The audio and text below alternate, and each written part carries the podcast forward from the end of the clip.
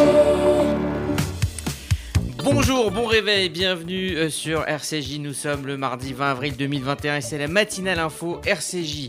Le duel Macron-Le Pen au deuxième tour de la présidentielle est-il est-il pardon inévitable? La gauche ne veut pas croire à cette hypothèse et tente de se rassembler. Est-ce utopique? Et surtout euh, cela sera-t-il suffisant? On en parlera avec euh, le conseiller en stratégie politique Nicolas Hulman. Mahmoud Abbas et Reuven Rivlin se sont parlé au téléphone à l'occasion du Ramadan, un échange rare et rendu public. On en avec notre correspondant en Israël, Gérard Benamou. Et puis, euh, comme chaque mardi, vous retrouverez la chronique santé en fin de demi-heure. Le docteur euh, Jonathan Taïev, chef de clinique à l'Hôtel Dieu, nous parlera des bienfaits de la sieste. On le croit euh, sur parole. Bonjour Margot Siffer. Bonjour Eddy, bonjour à tous. Il est 8h passé de 50 secondes et on démarre cette édition avec l'essentiel de l'actu. La matinale info, Rudy Saad. Et on ouvre donc ce journal avec les suites de la décision de la Cour de cassation concernant le meurtrier de Sarah Halimi, avec cette réaction du Congrès juif européen. Il a vivement critiqué hier la décision de la Cour de cassation au sujet de l'affaire Sarah Halimi. Il demande notamment des mesures pour que ce déni de justice ne se reproduise pas. De son côté, la Fondation pour la mémoire de la Shoah a exprimé son incompréhension. Pour rappel, la plus haute juridiction a en effet déclaré pénalement irresponsable le meurtrier de cette sexagénaire juive. Elle estime qu'il était pris de bouffées délirantes après sa consommation de cannabis. Et le CRIF, le consistoire et le Fonds social juif unifié appellent à manifester ce dimanche à 14h. Un grand rassemblement se tiendra dimanche dès 14h. Il aura lieu sur le parvis des droits de l'homme, place du Trocadéro dans le 16e arrondissement de Paris. Les États généraux de la laïcité débutent aujourd'hui. Ces États généraux débuteront par une conférence avec des intellectuels de toute sensibilité. Des tables des groupes de travail se tiendront ensuite jusqu'à cet été. Il sera notamment question de la liberté d'expression de la jeunesse ou encore de l'intégration citoyenne. Les associations et les syndicats devraient également avoir carte blanche. Enfin, une grande consultation sera lancée auprès de 50 000 jeunes une figure de la sphère complotiste aurait financé euh, l'enlèvement de la petite Mia.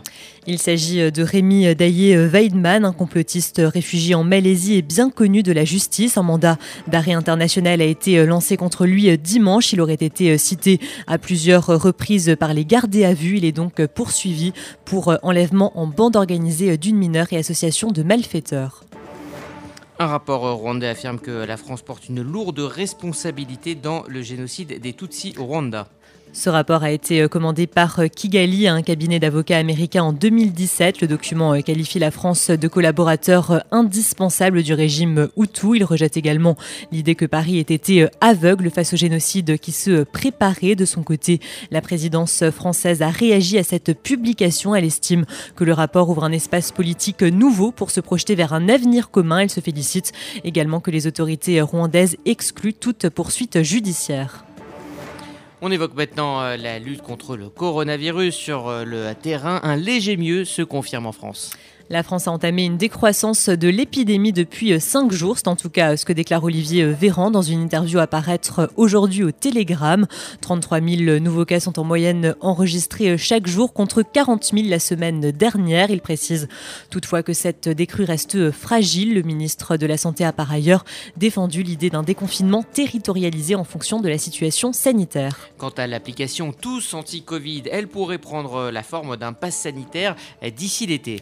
Une nouvelle fonctionnalité depuis hier soir intégrée à l'application Tous Anti-Covid. Il s'agit pour l'instant d'un carnet permettant d'attester du résultat d'un test de dépistage. Cet ajout pourra à terme prouver une vaccination. Il permettra alors de voyager au sein de l'Union européenne. Toujours concernant Israël, mais toujours concernant le Covid, mais en Israël, pardon, à présent, euh, le pays a signé un accord avec Pfizer pour l'acquisition de millions de vaccins en 2022. Ce nouvel accord comprend également des options. Elles permettront euh, d'acheter d'autres millions de vaccins euh, supplémentaires si nécessaire. Ils seront par ailleurs adaptés afin d'offrir une meilleure résistance aux variants. Benjamin Netanyahu espère également qu'un accord du même ordre sera conclu avec Moderna. En Israël, toujours un projet de loi pour l'élection d'un Premier ministre par voie directe a été déposé par des membres du parti ultra-orthodoxe Chasse. Selon euh, ce projet de loi, Israël devrait organiser un scrutin dans un délai euh, d'un mois pour élire un chef du gouvernement. Tout député élu lors des dernières législatives serait autorisé à se présenter. Une seule condition avoir été recommandée par au moins 20 parlementaires. Par ailleurs, seuls les électeurs ayant voté le 23 mars seraient appelés à se présenter aux urnes. En Israël, toujours, le président de l'État, Reuven Rivlin, s'est entretenu hier au téléphone avec Mahmoud Abbas à l'occasion du ramadan. Le président israélien a exprimé ses salutations à Mahmoud Abbas pour la période du ramadan. Les deux hommes ont ensuite évoqué les affaires régionales. Ils ne s'étaient plus entretenus depuis mars 2020, soit depuis le début de la crise du Covid. Et on en parlera dans le détail avec Gérard Benamou dans un instant. Inquiétude après des mouvements de troupes russes à la frontière ukrainienne. L'Union européenne dit redouter un incident en cause de la présence de 150 000 militaires russes à la frontière avec l'Ukraine. Il s'agit du déploiement le plus massif jamais enregistré, a déclaré le chef de la diplomatie européenne. Le haut représentant de l'Union pour les affaires étrangères et la politique de sécurité, Joseph Borrell, demande à la Russie une désescalade. Aux États-Unis, on se rapproche du verdict dans l'affaire George, Floyd. Les membres du jury du procès de Derek Chauvin se sont retirés hier soir pour délibérer. Ils devront se prononcer sur sa responsabilité dans la mort de George Floyd. L'avocat du policier blanc a demandé l'acquittement de son client. Il affirme que l'accusation n'a pas fourni de preuves irréfutables de sa culpabilité. Derek Chauvin encourt jusqu'à 40 ans de prison. Et puis euh, pour euh, terminer, un mot euh, d'espace, l'hélicoptère de la NASA Ingenuity a volé sur Mars, c'est un exploit. Il est devenu le premier engin motorisé à effectuer un vol sur une autre planète, mais aussi à s'élever de 3 mètres dans l'atmosphère de Mars. L'opération était un véritable défi en cause l'air martien qui est d'une densité équivalente à seulement 1% de celle de l'atmosphère terrestre. La NASA souhaite faire décoller à nouveau Ingenuity après ce premier vol réussi. Merci Margot Siffer, vous écoutez RCJ, il est 8h06. Dans un instant, on ira du côté d'Israël où l'agression d'un rabbin dans le sud de Tel Aviv provoque de nombreuses réactions.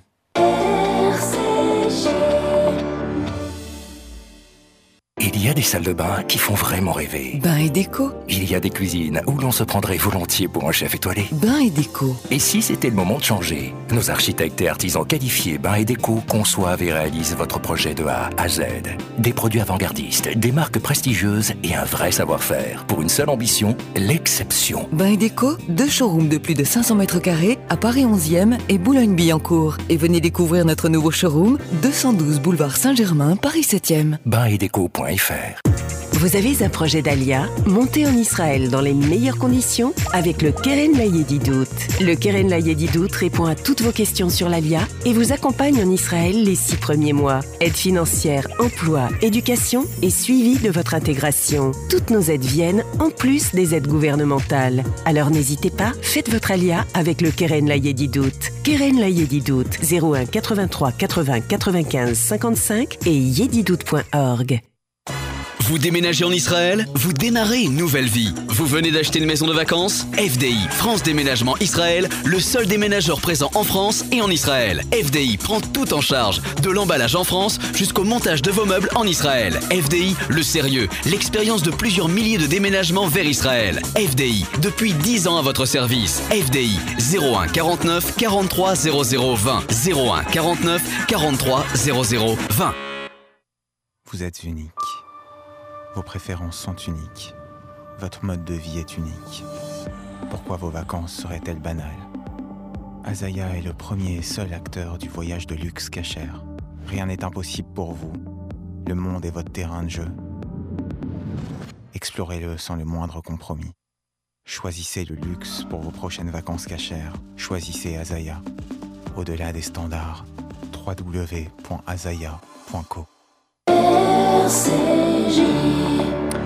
Alors que les échanges diplomatiques entre Israéliens et Palestiniens se font plutôt rares ces derniers mois, un coup de fil est venu légèrement réchauffer les relations. Bonjour Gérard Benamou. Bonjour Rudy, bonjour à tous. Vous êtes notre correspondant permanent en Israël. Le président israélien Reuven Rivlin a donc appelé le président de l'autorité palestinienne Mahmoud Abbas. Oui, il faut dire que la période du ramadan est un moment propice pour renforcer les relations entre juifs israéliens et arabes musulmans israéliens, et pour certains même au-delà lorsque les relations s'étendent à des amis palestiniens en Cisjordanie. Le président de l'État, Reuven Rivlin, illustre parfaitement cette politesse de représentant de l'État d'Israël, mais c'est également un homme ouvert et attentif au respect de toutes les identités et cultures. Je l'ai vu personnellement assister à une soirée poétique au musée Bialik à Tel Aviv, où étaient également lus des auteurs arabe. Ce n'est donc pas une surprise si le président de l'État s'est entretenu au téléphone à l'occasion du ramadan avec le président de l'autorité palestinienne, Mahmoud Abbas. Il lui a présenté ses voeux de bonne fête à l'occasion du ramadan. Les deux hommes auraient également abordé des sujets concernant la région. Les deux présidents s'étaient exprimés dernièrement, en mars 2020, au début de la crise du coronavirus. Mahmoud Abbas, lui, avait pris l'initiative également d'un entretien avec Reuven Rivlin en 2019 à la suite du décès de l'épouse du président israélien, victime d'une fibrose pulmonaire. Le ramadan peut aussi être un prétexte hein, pour certains arabes israéliens radicalisés euh, à provoquer des affrontements avec la police.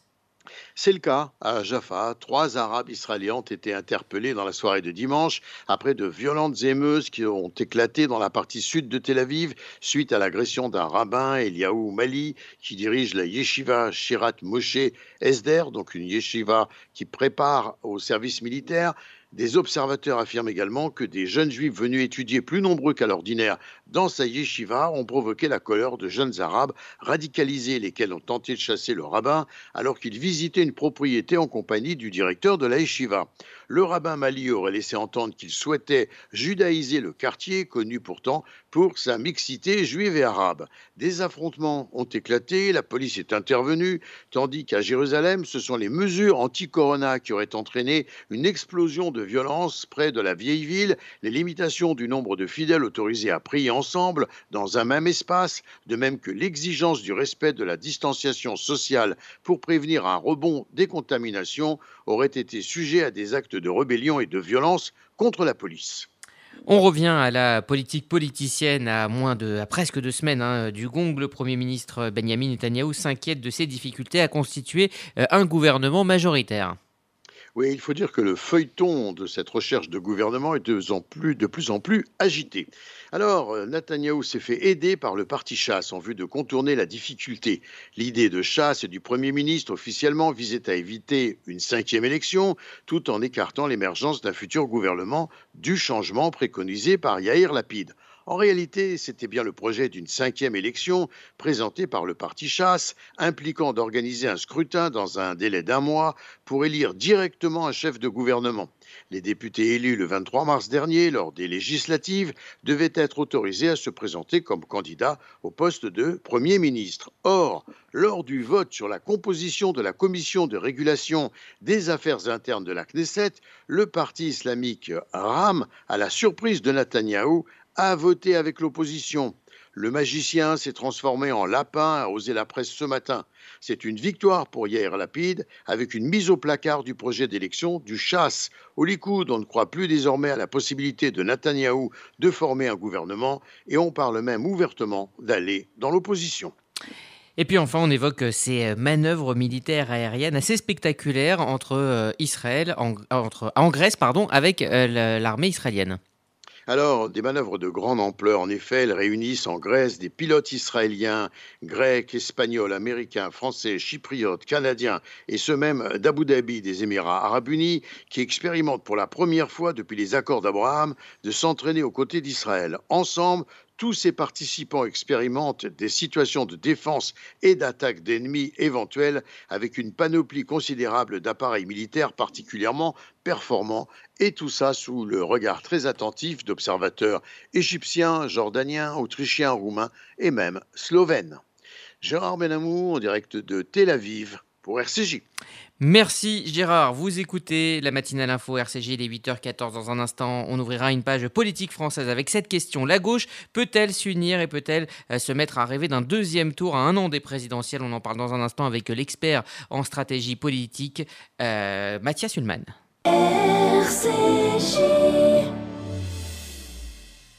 Vous faites votre alia Depuis 30 ans, Sonigo Déménagement Groupe Fidi s'occupe de tout. Expédition en groupage maritime et conteneurs personnalisés. Assurance tout risque. Véhicules. Solutions de stockage pour courte et longue durée en nos dépôts ultra sécurisés. Sonigo Déménagement, agent en douane certifié FIDI et reconnu par les autorités, facilitera toutes vos démarches. Sonigo Déménagement Groupe Fidi au 01 76 54 92 92 01 76 54 92 92 ou sur le www.sonigo.eu. Depuis 1950, le Fonds social juif unifié combat la pauvreté et l'exclusion et met des actions essentielles au service de la solidarité. Grâce à vos legs, donations et assurances vie, vous permettez au FSJU d'agir.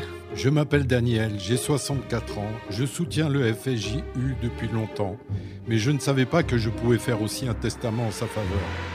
J'ai décidé de passer le cap et laisser une partie de mon héritage au FSJU. Ce geste donne un sens à mon engagement. Pour toute information, contactez Elena Atias au 01 42 17 10 55. 01 42 17 10 55. Le KKL, depuis 120 ans, une histoire extraordinaire. Une aventure qui mêle écologie, réalisation d'infrastructures et plantation d'arbres. Une histoire d'éducation sioniste et d'investissement dans le futur des jeunes générations. Le KKL, c'est la réalisation du rêve de ceux qui ont cru en ce miracle que l'on appelle Israël. Mais par-dessus tout, le KKL, c'est un amour indéfectible et un engagement pour la terre et le peuple d'Israël. Faites partie de cette aventure en soutenant le KKL de France. Faites votre don sur kkl.fr. Mercredi 21 avril à 11h, émission essentielle, Sandrine Seban reçoit l'auteur Janine Boissard pour son livre Les Roses d'Ouessant, paru aux éditions Fayard sur RCJ. RCJ. À presque un an de la présidentielle, les dirigeants de gauche et écologistes ont décidé de se rassembler. Le but, discuter d'une potentielle union en vue de 2022. Une union pour l'instant de façade, comme nous l'explique Églantine Delalleux. C'est une réunion qui a duré près de trois heures à huis clos samedi dernier dans un hôtel du 19e arrondissement de Paris. Ils étaient une vingtaine de dirigeants de la gauche et des écologistes à se réunir à l'initiative de Yannick Jadot, Anne Hidalgo, la maire de Paris, le premier secrétaire du PS Olivier Faure ou encore Éric Coquerel, député La France Insoumise tous ou presque réunis sur la photo de famille. Le but, discuter d'un potentiel rassemblement de la gauche en vue de la présidentielle de 2022. Une famille élargie mais divisée sur des questions centrales comme la laïcité, l'Europe ou la place du nucléaire. Pour l'eurodéputé des Verts Yannick Jadot, cette réunion a donné une perspective de construire une candidature commune, tout comme le premier secrétaire du PS Olivier Faure qui vise un accord à l'automne. En revanche, la chanson n'est pas la même du côté du leader des Verts. Julien Bayou continue de vouloir une primaire écologiste au mois de septembre. Les Insoumis ont quant à eux plaidé pour la centralité de la candidature de Jean-Luc Mélenchon. Fin mai, les dirigeants de gauche doivent se réunir pour parler du programme, mais à un an des présidentielles, différents sondages affirment que si le PS, les Verts, le Parti communiste et la France insoumise se rassemblaient en une candidature commune, leur score ne dépasserait pas celui d'Emmanuel Macron et Marine Le Pen, tous les deux en tête du premier tour. Églantine Delalleux. Et pour en parler, nous sommes en ligne avec euh, Mathias Ullmann, euh, consultant en stratégie et ex-conseiller de Jean-Christophe euh, Cambadélis. Bonjour. Bonjour. Merci d'être avec nous euh, ce matin. Alors, vous signez une tribune dans l'Express intitulée Comment éviter euh, le duel Macron-Le Pen en 2022. Euh, une tribune dans laquelle vous n'êtes tendre ni avec la gauche ni avec la droite. Alors, commençons avec la gauche. Vous avancez des chiffres sans appel. Les candidats de gauche ne pèsent additionné que 27% contre 44% en, en 2012. Seulement 13% des gens se disent encore de gauche. Et vous dites que l'explication de ce manque d'adhésion se trouve dans les positions de la gauche sur des questions qui sont fondamentales pour les Oui, absolument, c'est très bien résumé. Euh, on, dit que le problème de la gauche aujourd'hui, c'est sa division. Je considère que le problème central de la gauche aujourd'hui, ce sont ses positions. Et euh, c'est de là qu'il faut essayer d'analyser euh, les, faibles scores dans les sondages. je pense que les Français hein, ne se reconnaissent plus dans la gauche. Et même le peuple de gauche ne se reconnaît plus dans la gauche. Et donc, la sanction est immédiate. les positions, on les voit. Euh, je ne parle pas simplement de ce que peuvent euh, raconter de temps en temps les, les maires écologistes, même certains dirigeants euh, socialistes ou de gauche laissent un peu pantois l'électorat à gauche en abandonnant la laïcité, en ne parlant jamais des sujets qui fâchent, comme, comme l'insécurité, et puis surtout, la gauche est très très faible, je trouve, sur les propositions sociales et économiques. Et vous dites également que la gauche a fait l'erreur de laisser la notion de nation à d'autres partis, et notamment au Front National. Absolument, c'est un peu le mot tabou pour la gauche, qui est un peu un paradoxe parce que le mot nation a été forgé à Valmy en 1792, au moment de la Révolution française. C'est un mot quasiment de gauche, on va dire. Valmy, c'est le général Kellerman qui, chapeau brandi à la pointe du sabre, dit Vive la nation, vive la nation. On n'est pas dans le cadre ethniciste si vous voulez, euh, du Front National. On est dans un cadre républicain. La nation, c'est euh, l'endroit où les citoyens, avec leurs droits et leurs devoirs, euh, peuvent s'épanouir, sortir du carcan des traditions, etc. Donc, c'est une question de gauche, la question nationale. C'est qu'est-ce qui tient la France ensemble Comment chacun d'entre nous, indépendamment de nos origines, peut s'épanouir. voilà. Donc, c'est plutôt l'amour du prochain que que la haine de l'autre. Donc euh, voilà, ça ils l'ont abandonné. Incroyable. Et en ce qui concerne la, droite, maintenant, hein, vous euh, pointez un, pense. La droite est majoritaire euh, en France, mais elle est incapable d'en tirer parti politiquement. Pourquoi? Je pense surtout, c'est parce que le, président Macron fait plus ou moins quand même une politique de droite. Et là, n'oublions pas que Matignon est occupé par quelqu'un de droite, que le ministère des Finances euh, est occupé par M. Bruno Le Maire, également euh, venant de la droite. Donc, je crois que c'est la première explication. La deuxième explication, c'est aussi dans les positions de la droite. C'est-à-dire que je vous renvoie à ce que M. Guillaume Pelletier, le vice-président d'LR, vient de proposer il y a quelques jours. augmentation de 20% des salaires, on a l'impression que c'est une proposition de gauche. Donc ça contribue pas non plus à la clarté. Je pense que l'électorat de droite a du mal à se reconnaître dans ce que euh, mon ami euh, Dominique Régnier, le, président de la Fondapol, appelle le, le social-étatisme, c'est-à-dire qu'on pense la politique qu'en termes de dépenses publiques. Ça, euh, forcément, ça peut gêner aussi l'électorat de droite. Alors le constat que vous faites devrait être un argument pour renforcer hein, le, front républicain, pour, pour éviter donc la présence de Marine Le Pen au second tour. Or, ce n'est pas le cas et c'est même loin d'être le cas. Oui, euh, c'est très très loin d'être le cas. Je pense qu'on aura du mal à y revenir. Euh, le Front républicain s'est affaibli pour plusieurs raisons. La première, je pense, c'est indéniablement la stratégie de normalisation euh, de Marine Le Pen. la stratégie qu'on appelait de Front républicain, pardon, c'était avant tout une stratégie front contre front, c'est-à-dire Front républicain contre Front national. le changement de nom déjà était une indication que la stratégie de dédiabolisation était euh, menée euh, tambour battant par euh, Marine Le Pen, et notamment le fait sur les thèmes qu'elle a récupérés. Hein. on va de la nation, mais pas que. la laïcité, etc. Donc elle a poli son image. Moi, je trouve quand même assez surprenant que ce soit uniquement Marine Le Pen qui ait remballé Julien Bayou sur sa sortie un peu limite sur le, crime odieux et le fait que la Cour de cassation ait renvoyé ça au-delà du droit. Euh, Marine Le Pen qui dit on ne parle pas de communauté, il n'y a pas que la communauté juive qui est scandalisée par la Cour de cassation, c'est la communauté nationale. Voilà. Donc typiquement un exemple où là, les autres partis dits du Front républicain n'ont pas joué leur rôle, et donc elle s'engouffre, elle récupère ça. Voilà. Bon, le la deuxième explication, c'est qu'en face, c'est divisé.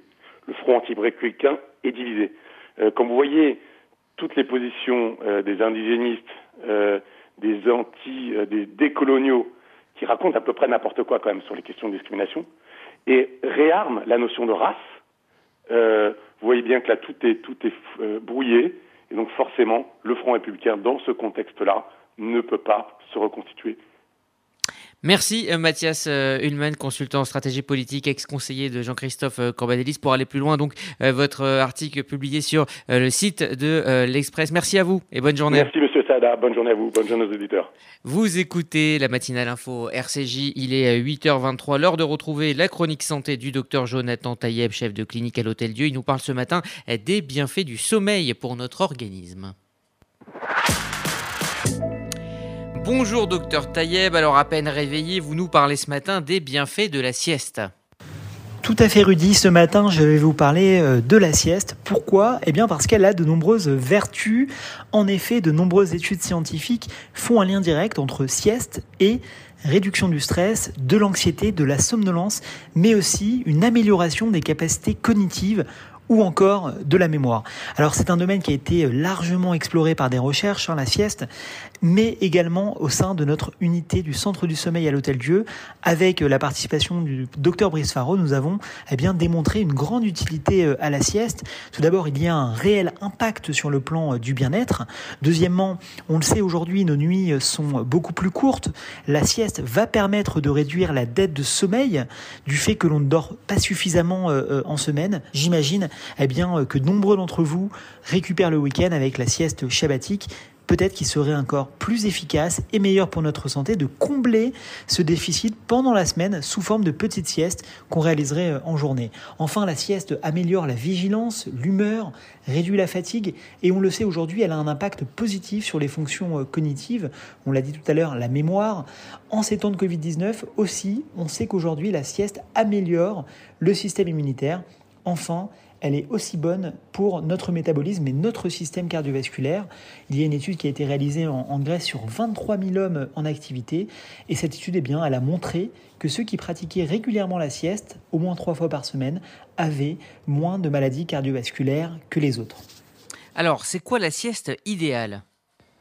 Effectivement, Rudy, de grandes vertus, mais sous réserve de faire de la sieste une alliée, c'est-à-dire de dormir à la bonne durée, au bon moment et au bon endroit. Alors c'est quoi la sieste idéale? C'est en général une sieste qui va se dérouler entre midi euh, et 14h, 15h, lorsque la somnolence postprandiale euh, apparaît. C'est à déterminer selon le rythme de chacun. Euh, on sait par exemple que les travailleurs de nuit ont tendance eh bien, à réaliser des siestes avant de commencer leur poste. La bonne durée d'une sieste, en général, c'est entre 10 et 25 minutes, pas plus, pour deux raisons. La première, c'est que si vous dormez plus, eh bien, vous risquez d'impacter votre sommeil de nuit et de développer une insomnie. Et la deuxième, c'est que vous risquez de sombrer en sommeil lent profond euh, durant votre sieste. Et en général, quand on se réveille en sommeil lent profond, euh, on est un peu plus vaseux et euh, on risque d'être un petit peu fatigué au sortir de la sieste. Et puis pour réaliser une bonne sieste, il faut un bon endroit, il faut un environnement calme, un environnement sombre où vous allez pouvoir vous mettre dans un état de relaxation, par exemple en vous concentrant exclusivement sur votre respiration. Vous savez, Rudy, faire la sieste, ça s'apprend. Alors il y a certaines personnes qui vont euh, facilement euh, s'endormir et puis d'autres qui vont avoir plus de difficultés. Et vous avez aujourd'hui en France un réseau de sophrologues, la sophrologie, qui vont vous permettre certaines techniques pour pouvoir euh, réaliser des siestes. Alors c'est un peu difficile d'aménager du temps pour faire la sieste au travail, hein, notamment en France, alors que d'autres pays ont un peu plus cette culture de la sieste. C'est le cas dans de nombreux pays, et notamment au Japon, où vous avez de nombreuses entreprises qui vont prévoir systématiquement pour leurs employés un temps de 30 minutes pour s'allonger, se reposer, euh, se relaxer. Et on le sait aujourd'hui que c'est souvent associé à une meilleure productivité. Vous avez une étude à, grande échelle qui a été réalisée notamment par la NASA euh, aux États-Unis qui montre qu'une sieste de 20 minutes augmenterait la productivité euh, des salariés de 35%. Et donc tout le monde a à y gagner. Malheureusement, la pratique de la sieste en entreprise est très peu développée euh, en France et souvent par des entreprises américaines implantées dans notre pays. Alors on réalise des pauses euh, café, on réalise des pauses cigarettes. Pourquoi ne pas réaliser des pauses euh, sieste? Voilà une idée, Rudy, que je vous glisse et que je glisse aux employés de RCJ. Merci donc pour ce euh, conseil RCJ, il est 8h27, c'est la météo de Sylvie. Bonjour à tous. À Paris, il fera soleil toute la journée malgré quelques petits nuages et les températures remontent. Elles seront comprises entre 8 et 17 degrés.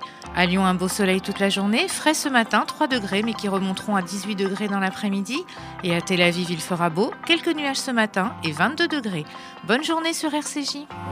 Merci Sylvie, c'est la fin de cette matinale info RCJ continue sur les applis disponibles sur Apple et Android pour la FM. Rendez-vous à 11h avec Essentiel présenté par Laurence Goldman quand les femmes se réinventent avec notamment euh, Joël euh, Goron. Euh, à RCJ midi, nous recevrons Luce Perrault recevra Mariette Sino pour son livre Les femmes et la République et la documentation française également le billet d'humeur de Rachel Kahn et puis post-face avec Caroline Gutmann, ça sera à 13h. Très bonne journée sur RCJ.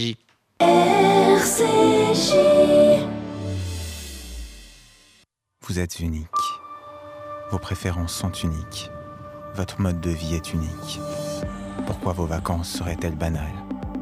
Azaya est le premier et seul acteur du voyage de luxe cachère. Rien n'est impossible pour vous. Le monde est votre terrain de jeu. Explorez-le sans le moindre compromis. Choisissez le luxe pour vos prochaines vacances cachères. Choisissez Azaya. Au-delà des standards, www.azaya.co. Vous avez un projet d'Alia Montez en Israël dans les meilleures conditions avec le Keren Layedidout. Le Keren Layedidout répond à toutes vos questions sur l'Alia et vous accompagne en Israël les six premiers mois. Aide financière, emploi, éducation et suivi de votre intégration. Toutes nos aides viennent en plus des aides gouvernementales. Alors n'hésitez pas, faites votre Alia avec le Keren Layedidout. Keren Layedidout 01 83 80 95 55 et yedidout.org.